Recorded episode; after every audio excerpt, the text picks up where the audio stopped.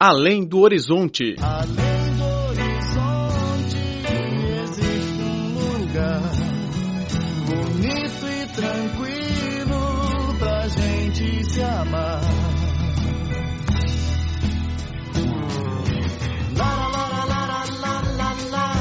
Olá, caro ouvinte, bem-vindo a mais uma edição do Além do Horizonte. Sou Laura Lee.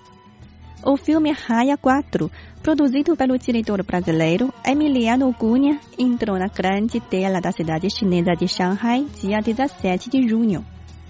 O longa, que participou do Festival Cinematográfico no Panamá e no Uruguai, foi um dos concorrentes do Festival Internacional de Xangai 2019. A produção trata da adolescência cruel da Amanda, uma atleta de natação com 12 anos. Ela passa a maior parte do tempo na piscina. Sem a preocupação e cuidado suficiente dos pais, o espaço debaixo da água lhe oferece uma sensação de segurança. Ela ama a modalidade e espera se destacar por meio dos treinos duros. No entanto, Amanda tem uma forte rival, a colega Priscila. A ocorrência entre as duas adolescentes se estende da piscina para todos os aspectos da vida. A obra trata do mundo interior complexo dos adolescentes, disse o produtor do filme, David de Oliveira Pinheiro. No caso do Raio 4, não, né? Ele é muito mais psicológico, é muito mais sobre a personagem e sua relação com o mundo, né? No geral, o que a gente procura com qualquer filme acaba sendo essa coisa de criar um fragmento de vida que ganha significado quando tem o público assistindo, né? E depois que foi realizado, o filme chega ao público e agora é das pessoas, as pessoas que acham significado, né? Existe essa possibilidade também de o significado não estar apenas embutido na própria obra, mas também nas experiências dos espectadores que agora estão lá no cinema assistindo ao filme, né? Então é esse cruzamento, né? Sun Xiao Fei, uma adepta da sétima arte, disse que o filme integra dois estilos cinematográficos, esporte e adolescência. Ela elogiou especialmente a descrição detalhada do mundo psicológico dos personagens.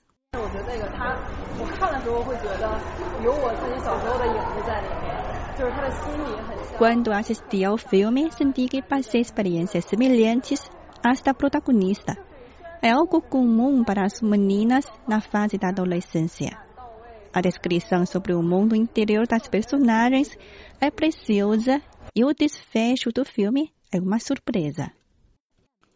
De acordo com Oliveira Pinheiro, a história foi inspirada na experiência pessoal do próprio diretor. Antes de iniciar a carreira cinematográfica, Emiliano Cunha foi um atleta de natação. O Emiliano realmente queria fazer um retrato da vida pregressa dele como um atleta. Ele queria realmente pegar e mostrar uma visão do que é ser atleta, que era muito pessoal dele. Mas desde o início ele procurou não ser uma biografia, ser algo particular, mas sem ser um retrato da vida dele. E o primeiro movimento para fazer isso foi ter uma personagem feminina como protagonista, não ser um menino. E a partir das vivências que ele teve, ele começou a colocar criar cenas, criar momentos, criar situações que ajudaram a formular a Amanda e os personagens à sua volta. Também acaba tendo a relação. Os pais deles são médicos, então também tem isso, sabe? Os pais da Amanda são médicos, acaba havendo pequenas relações. Mas a inspiração foi total, assim, do Emiliano na sua própria vida, né? Merece ser ressaltado que as duas atrizes do filme, Bridia Moni e Kathleen Guadagnini, não são profissionais.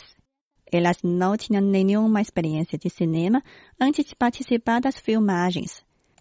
As atrizes foram selecionadas de clubes de natação.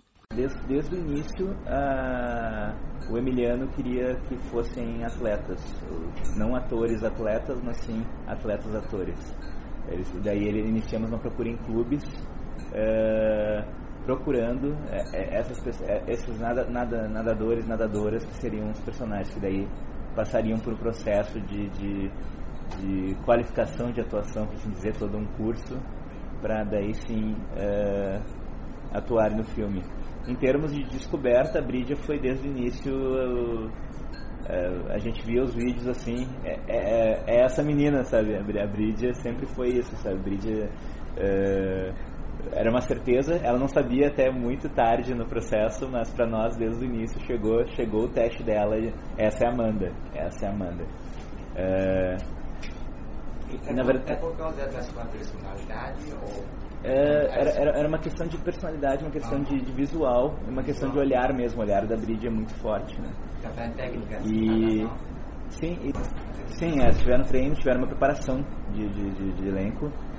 O que a gente fez foi o seguinte: após a seleção nos clubes, escolhemos alguns atletas e daí iniciamos meio que uma oficina de atuação com um grupo que não era exatamente o grupo fechado, né?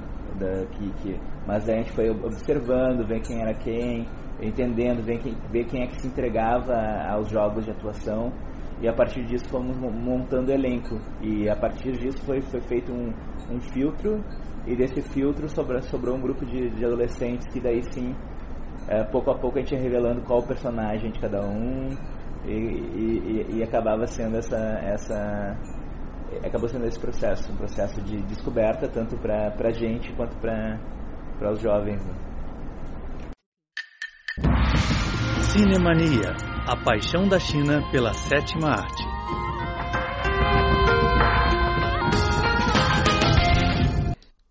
Olá, caro ouvinte, seja bem-vindo a mais uma edição do Cinemania. Eu sou Laura Lee. E eu sou Filipe Hu. Em 1992, o diretor de Hong Kong, Stanley Wan, fez um filme biográfico sobre a atriz chinesa Ruan Lingyu e convidou a famosa atriz de Hong Kong, Maggie Chen, para atuar como protagonista. O filme, além de receber uma série de premiações nacionais em Hong Kong e Taiwan, conquistou também o prêmio da melhor atriz no Festival de Cinema de Berlim em 1992. No programa de hoje, vamos conhecer a vida lendária e melancólica da estrela Ruan Lingyu.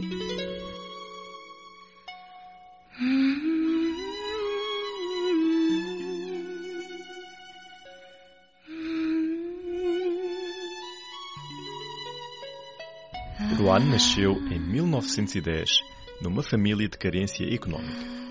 O pai faleceu muito cedo e a mãe trabalhava como diarista da família Zhang para suportar a educação da filha.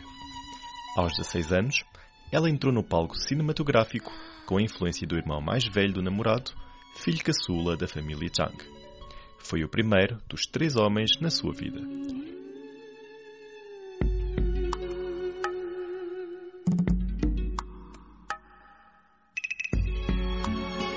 Yuan ascendeu rapidamente para se tornar uma das estrelas mais brilhantes da época.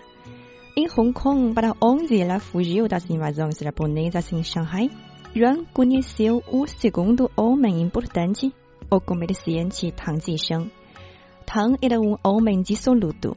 Ele ofereceu-lhe roupas, joelhos e uma casa de 3 andares em Xangai.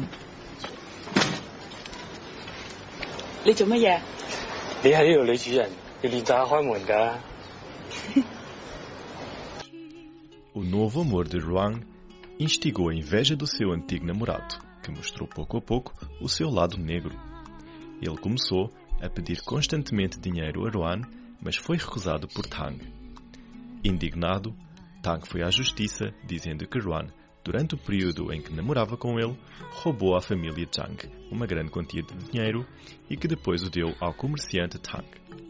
A novidade foi destaque em todos os veículos de comunicação de Xangai, já que Ruan era uma das personalidades mais famosas da cidade.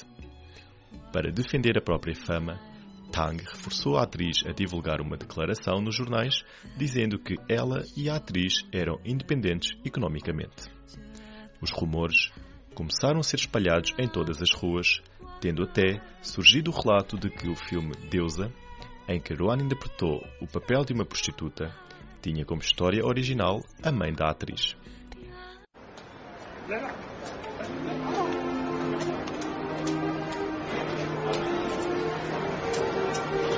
李小姐，侬对搿消息有啥看法？哎，听讲伊拉么老早了张家做佣人哎，做佣人之前呢，10年大事体就是讲伊拉妈呀，怪不得。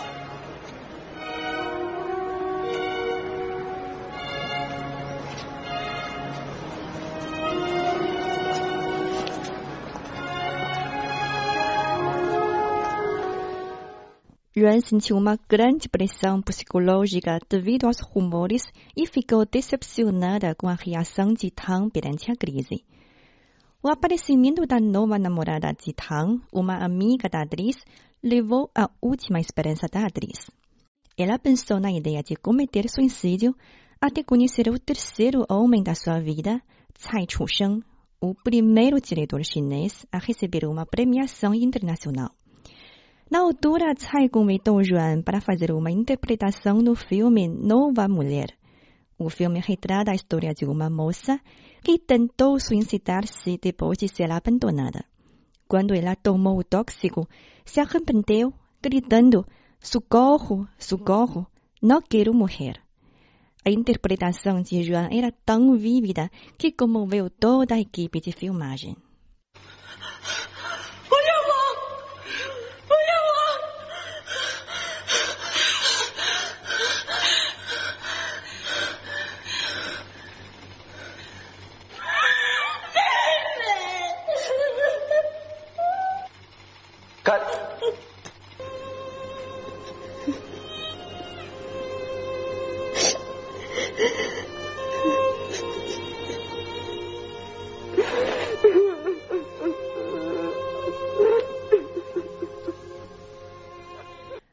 sentimento amoroso surgiu entre Ruan e o diretor.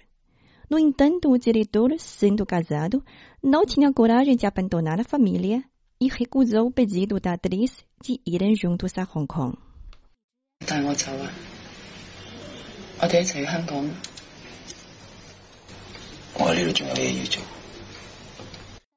Ruan continuou morando com Tang, o homem que suportou a mãe e a filha adotada da atriz. Além de tolerar o namorado de Tang com a amiga, Ruan foi frequentemente uma vítima de violência doméstica. No dia 8 de março de 1935, Ruan suicidou-se com apenas 25 anos. A morte de Ruan abalou toda a cidade de Xangai, tendo até provocado o suicídio de 5 dos seus fãs. Na cerimónia fúnebre, o caixão da atriz foi transportado pelos 12 atores mais famosos de Xangai.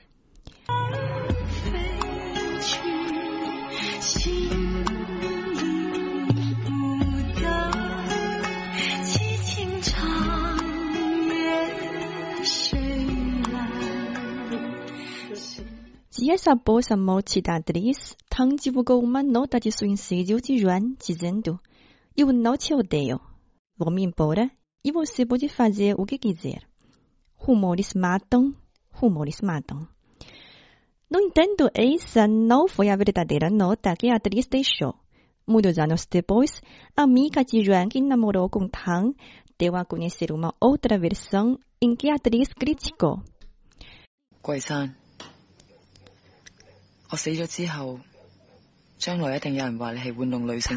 após a minha morte, todo mundo vai te repreender por seres um demônio que gosta de namoriscar com outras mulheres. E também me irá repreender por ser uma mulher sem alma. Acho que você já tem uma ideia sobre quem será a próxima Ruan Lingyu.